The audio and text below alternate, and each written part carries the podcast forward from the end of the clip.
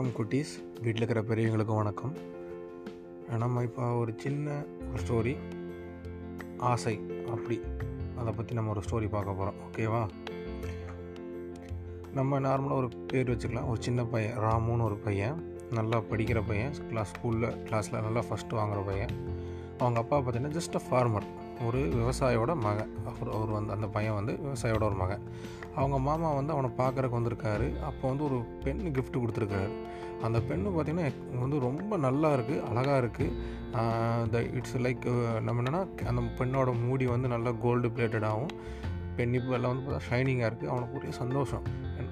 அந்த பெண்ணோட அவ்வளோ அட்ராக்டிவ் அவங்க அவங்க மாமாவும் அவனை ரொம்ப வந்து பாராட்டி என்கரேஜ் பண்ணுறாரு அப்போ நீ பெரியவனா என்ன ஆக போகிறேன்னு கேட்கும்போது நான் கலெக்டர் ஆக போகிறேன்னு சொல்லியிருக்கான். அப்போ அவங்க அப்பா சொல்லியிருக்காரு நீ சாதாரண விவசாயியோட பையன்டா அளவுக்கு நம்ம தகுதிக்கு ஏற்ற மாதிரி யோசி அப்படின்னு சொல்லி சொல்லியிருக்காரு.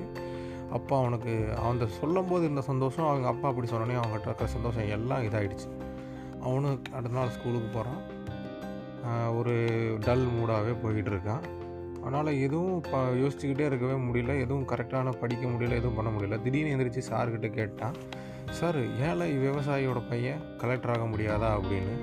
அப்போ சார் சொல்கிறாரு இதுக்கு நானே பதில் சொல்லிவிடுவேன் ஆனாலும் நீ இது கொஞ்சம் வெயிட் பண்ணு அப்படின்னு சொல்கிறாரு ஒரு நாள் ஆச்சு ரெண்டு நாள் ஆச்சு.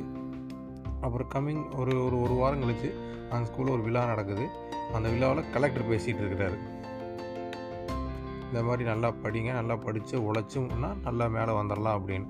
அப்போ அந்த சார் வந்து சொல்கிறார் உன் கேள்வியை இந்த கலெக்டர் சார்கிட்ட கேளு அப்படின்னு சொல்கிறாரு அப்போ அந்த பையனை தயங்கிட்டே எந்திரிச்சு கேட்குறான் சார் ஒரு ஏழை விவசாயியோட பையன் கலெக்டர் ஆக முடியுமா முடியாதா? அப்படின்னு.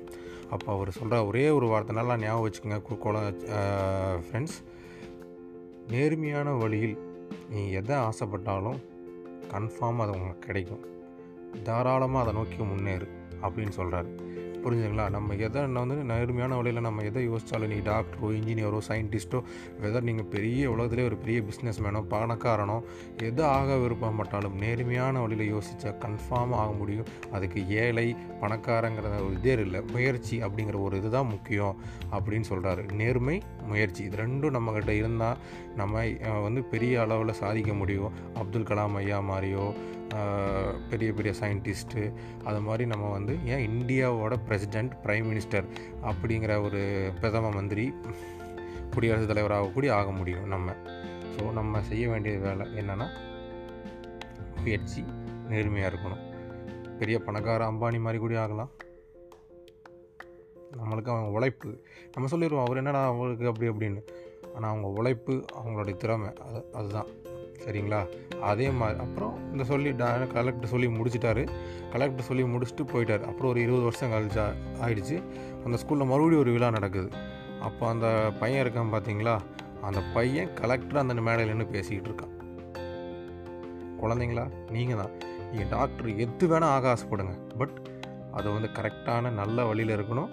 உங்கள்கிட்ட அந்த முயற்சியும் இது பண்ணுங்கள் வீட்டில் இருக்கிற பெரியவங்களும் அவங்கள என்கரேஜ் பண்ணுங்கள் கன்ஃபார்மாக நீங்கள் மேலே வர முடியும். பாய் பாய் குட் நைட்